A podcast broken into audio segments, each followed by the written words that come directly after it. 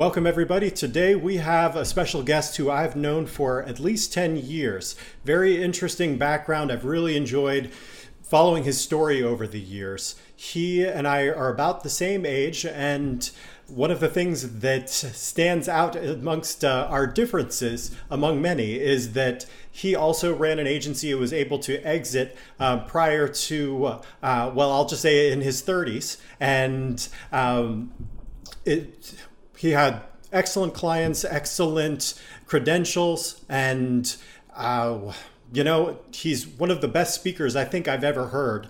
Um, he's been on CreativeLive. It's been a fantastic journey to follow. And so, with that, I will just welcome Peter Corbett. What, Peter, welcome to the show. Hey, Carl. It's so good to join you. It's really a pleasure, and thank you for the kind words. Absolutely, absolutely.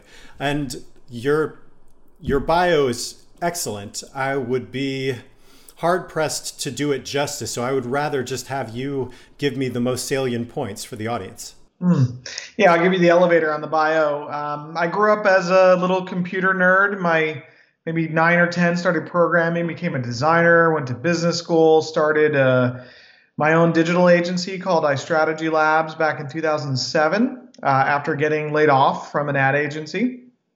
Uh, grew that company to about 100 employees. Uh, I think about 13 or 14 million in revenue, and sold it to a publicly traded company called WPP, which many of you may be aware of. Um, I retired from that company almost exactly two years ago, and since then have been working in service in a lot of ways. In the main way, I've been training in Zen hospice care. So I've been at the Brooklyn Hospital, um, working with the sick and dying in the ER and the ICU uh, prior to COVID, um, and working with the family members of folks who have lost loved ones or who are sick in some way and, and need uh, what we call spiritual care. So uh, that's me in a nutshell and it's fascinating to to hear the the present. Could you give a little bit about the why that took you from retirement at an early age, if you will, and a, and a successful exit to wanting to go to that life of service? I, I suppose I I retired officially at the ripe old age of 36, and um, you know I didn't grow up wealthy. Uh, I had a you know, a single mother with three kids. Uh, she did remarry uh, to a man who I consider my father. But um, if I wanted money for Nintendo games or candy, I had to figure out how to make it. So um, that built this sort of hustle in me, and that's, I guess, you know, the entrepreneurial journey or a key component of it. And once I, I quote unquote made it, right? I, I guess I'd won like every award you can win in marketing. We won, um, I think we won like 20 Cannes Lions, Agency of the Year twice by Ad Age.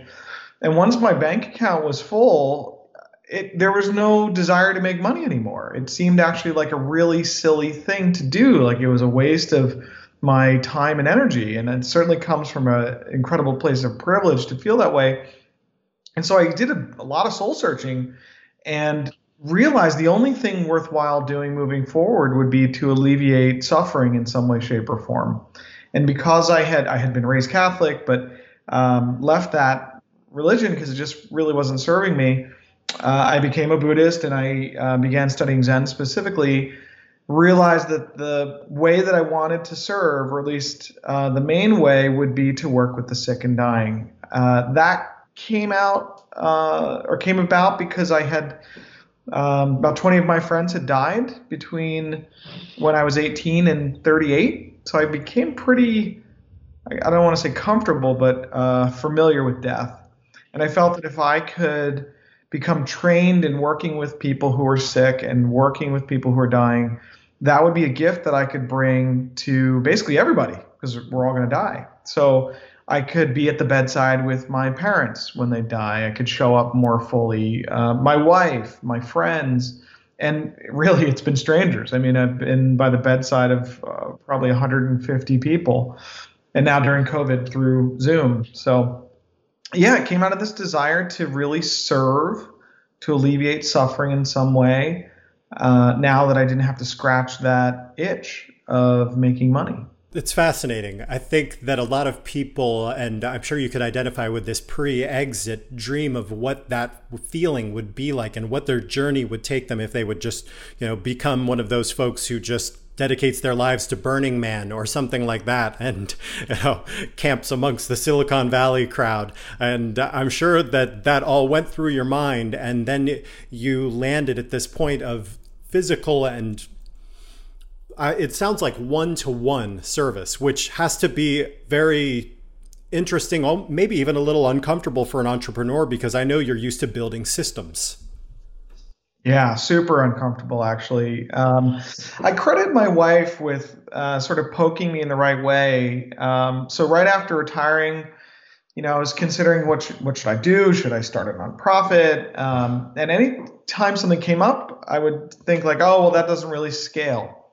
And my wife was like, it doesn't have to scale. And I didn't get that. Like I just my intellectually I didn't understand that because I was so conditioned to build systems as you said and and organizations. I studied organization and management in business school.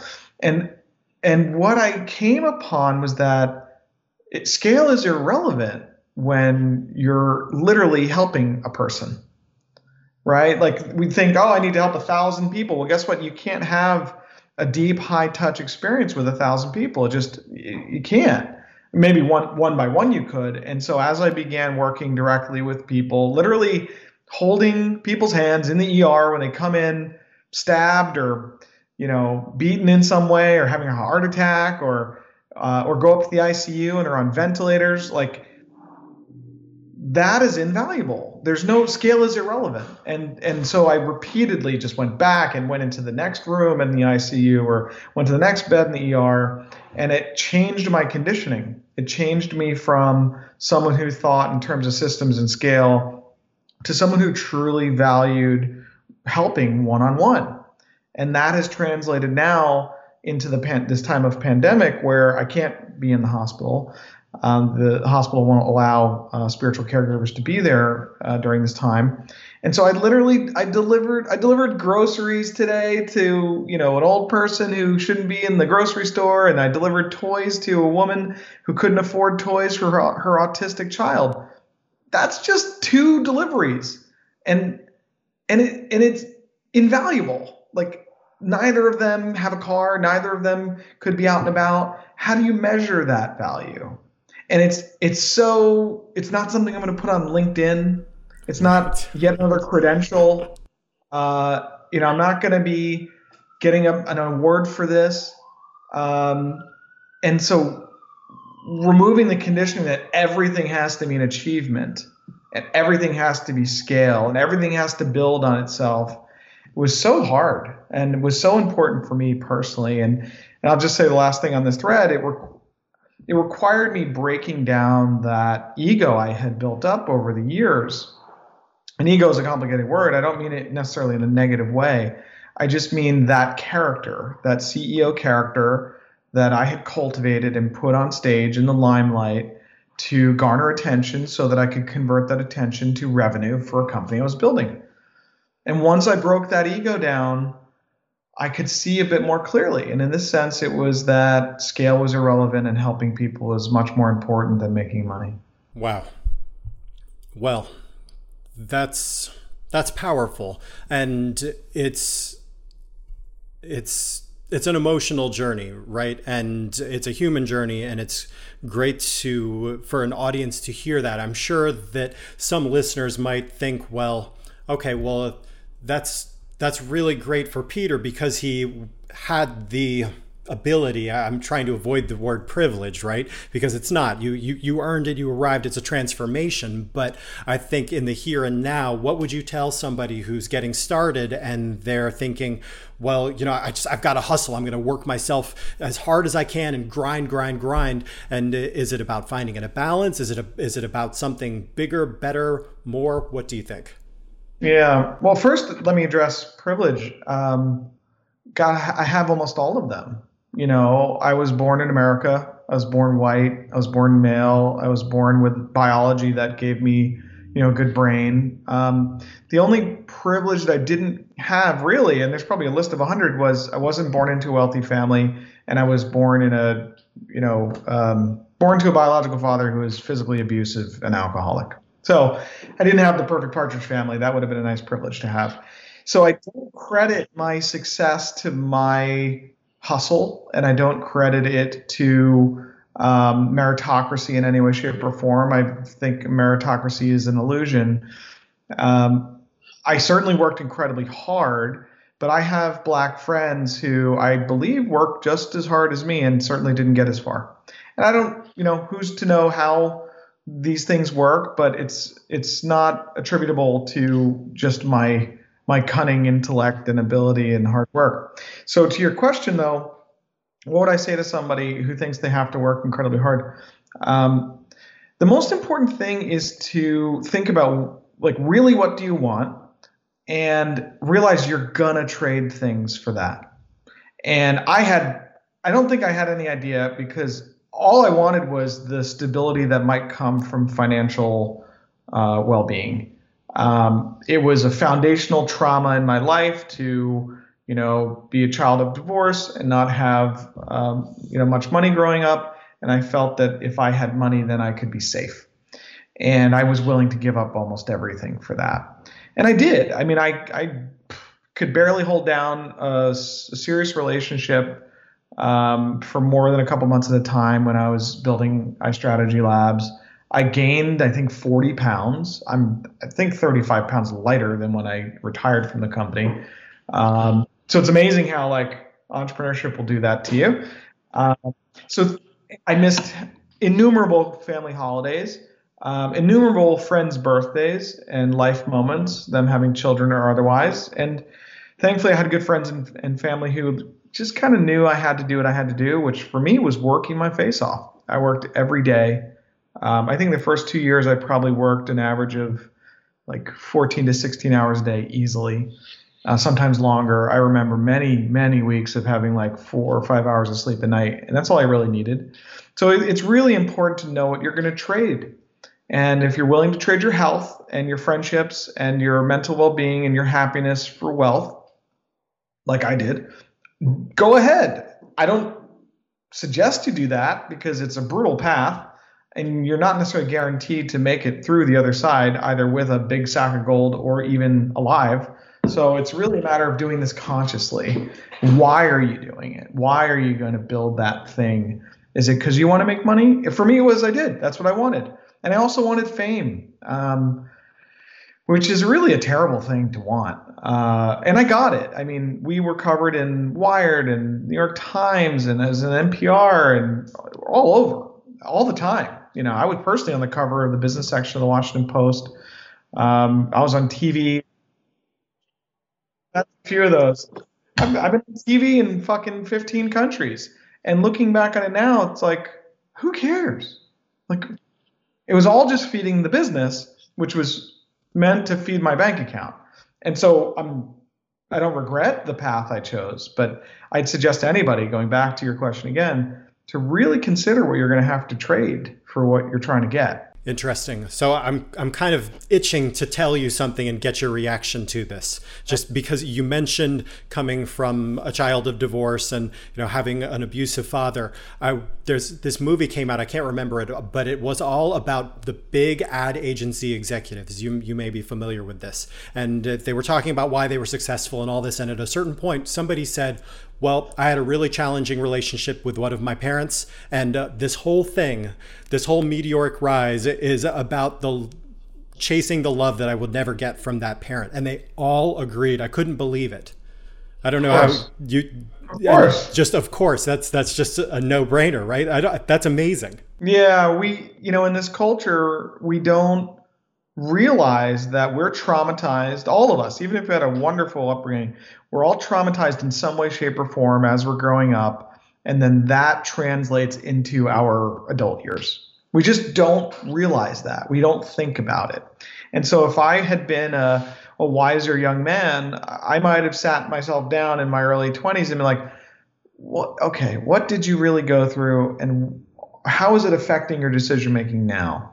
I was very conscious of my traumas and all that, and I had gone through therapy and thought I had worked through a lot of things, but I didn't really realize that I was subconsciously being driven by all of that lack.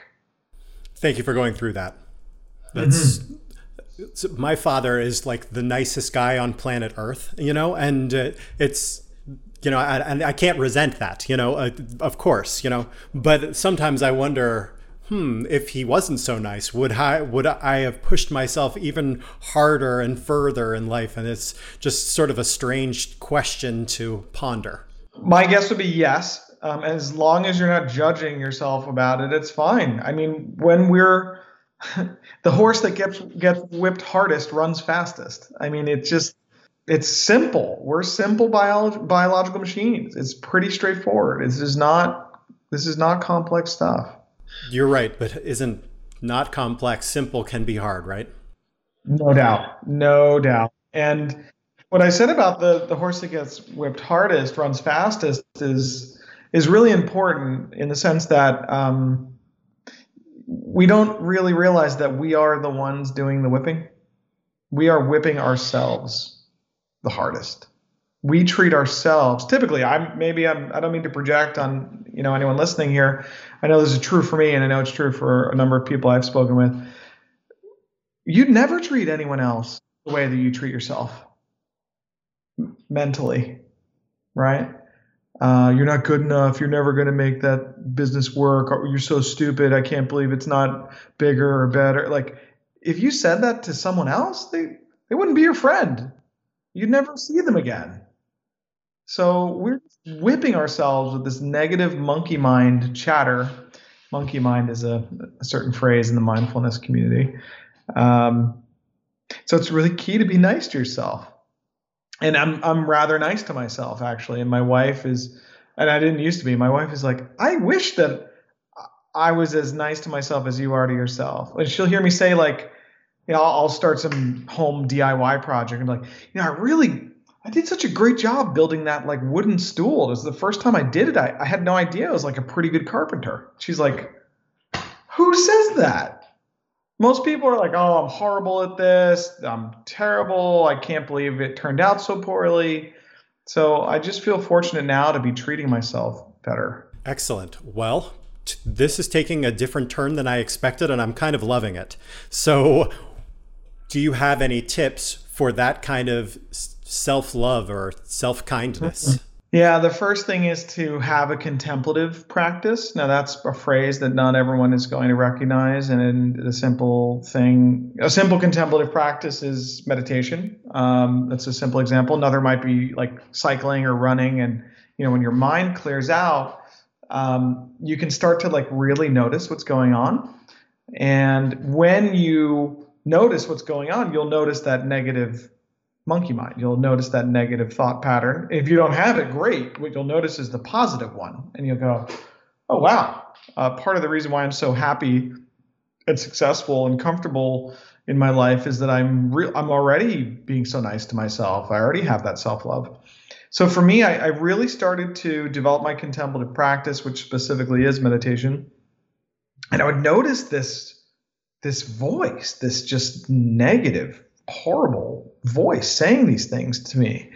And so one day I literally wrote a letter to it. And I named that voice. I named it my name backwards, Peter backwards. And I said, Dear Retep. And I said, You are, and I just like went after it. And I said, You're not going to keep me down. You know, when you try to, when you say these things, it makes me feel depressed. I just want to lay on the couch. I don't want to do anything. You're trying to keep, you're trying to hold me back. And you know why you're trying to hold me back? Because uh, I think I said something like, because you can't do it. And I can, because you don't exist. You're just some little dumb voice. And I am here and I can do this. And so I really turned it around. That was years ago. And and my negative chatter is um, still there, still comes up, um, but it's really much quieter, which is so great. Love it. Well, you seem very calm and at peace. Is that is that one of many benefits? Is that Sure. Yeah. Um, I, I, know you're not here to, you know, sell books on being a guru, but I think that kind of help is wonderful. I think now more than any is uh, just a great time for mindfulness and that kind of healing self help. Sure is. And I'm sure the, you know, Amazon book charts are just flowing with self-help books related to mindfulness. I can imagine they're they're replete with with those. And it's true, and it works. And I have been a meditator for 20 years, uh, but only in the past two years, I think, because I've had the time, um, have I been much more intense about it. You know, sitting each morning. Um, I think last year I did almost 30 full days in silent Zen meditation retreats. It's not easy, you know, seven days at a time of no reading, no writing, no watching any television, sitting six to eight hours a day, meditating, and like seeing it all, seeing what comes up, and you just never know. And what's so relevant in this this moment, um, you know, June 2020 is my whiteness came up. And I really, this was last year, I had never looked at it before. I had no idea. I didn't know how much I was benefiting from my white skin and the systems that support me because I have white skin. And that's so uh, so it's difficult to look at first of all it's difficult to see and then it's difficult to truly keep digging into and accepting and going further and further and then when something like the most recent black lives matter um, you know movement sort of resurges back into the public sphere i can yeah i can see very clearly my role in it and when I hear a white person say, like, oh, well, I'm not racist, I'm like, you don't understand your whiteness then. Right.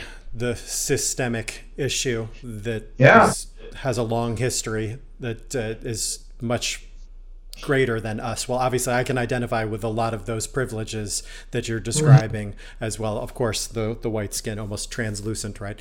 Um, but that's yes, it's okay. So. Uh, this this notion of mindfulness and meditation and Buddhism, I think, is is great. I'm curious if you still get the itch for the sort of disruptive innovation with, as a topic and subject that I probably would have you and I probably would be talking about if this were four years ago. All the time. Um, so I scratched that itch in a number of ways, and then I also endeavor to suppress that itch in a number of ways. So the scratching of that itch, um, you know, I probably advise a dozen companies, um, formally and informally. Some some I have equity in, some I've invested in my own money, and some it's just you know sort of advisor shares, and others I just do it for the love. Um, companies I think are doing great stuff that I just figure if they need some help, let me know. And they, it turns out that I know some things, so they pick my brain. Uh, so yeah, it feels really good to be useful to folks that are building something, and for me not to have to be the CEO building it. Uh, the CEO job is is a wonderful job with a lot of privileges, and it also totally sucks in so many ways. So I'm really glad, uh, especially during COVID, geez, to not be the CEO of a company. Um, and then the suppressing part is interesting. So through my mindfulness practice, when this feeling of like, oh, I should start another company comes up, which that comes up every other day, I don't know, every week. So ask yourself, like, what the hell is that about? Because I asked myself about it. I've just been so conditioned for so long that my self worth is tied to what I build or what my title might be or or what I'm working on and then there's this like discomfort if the answer at the cocktail party is nothing. So for the past couple years I've been practicing this and I go to a party and someone would say like oh like what are you working on and I would say nothing. Nothing much. And just deadpan and try and see what their reaction is. And they'd be like, well, okay, well, um, well, what, what are you like? What keeps you busy, or what are you passionate about? And then I'd start talking about Zen hospice or something like that. And now we're really talking about something, right? Or at least talking about something that I'm actually interested in. So that's not to say that I won't start something um, one day. I imagine that I, I probably will, but I've been trying to keep myself from doing it. Um, and I will say one of the reasons why is um, I can't figure out what is worth doing for money because enough. And uh, everything in our culture conditions me to believe that I don't have enough. And if I go make money, I can't do the service work as much. So I will said in the beginning, what do I have to trade?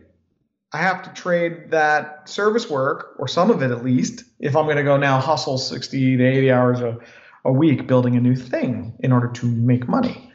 So I've been, you know, noodling on that. I'm like, well, well, I could build something just to, you know, provide people jobs and training. I'm like, oh, you know. So yeah. that's a good question. What would it take to trade 60 to 80 hours of peace for when you don't need money? I figured it out.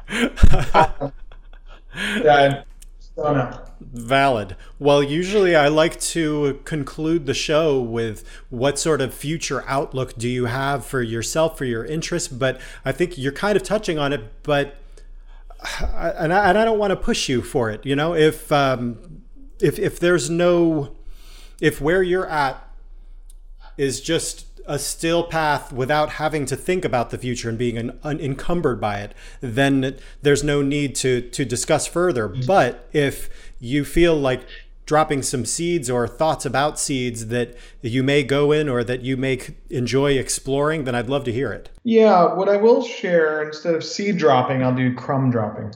I think MLK said um, MLK said we are all just beggars leaving crumbs for others to where we found a loaf of bread, right? So when we find a loaf of bread, we want other people to know where we found it. And so what I'm seeing in this moment is a real shift towards all things that are essential. And I'm talking about from a business standpoint mostly, uh, but a societal standpoint. And we've heard this word essential business or this phrase essential business coming up during COVID. And I can't imagine in the future a world that is, you know, this world is it's on fire. Um, it's it's crumbling in so many different ways that we won't continue to need to work on things that are essential, and that which is not essential, it's just a matter of time before it goes away. Because if it's not essential, man, there, it just doesn't need to be there. So I would just suggest for any entrepreneurs listening, like really take a look at what you're doing, and if it's not essential, I don't know. I don't know how sustainable it's going to be. And if it is essential, God bless you. Uh, the world needs what you're doing, and keep pushing. Perfect. Okay. Well, before we wrap up, is there anything else you'd like to add or talk about? I think that's good. Okay. Well, Peter, I think it's I think that's good too. Uh, Peter, thank you so much for being on the show. Yeah, man, it's really my pleasure.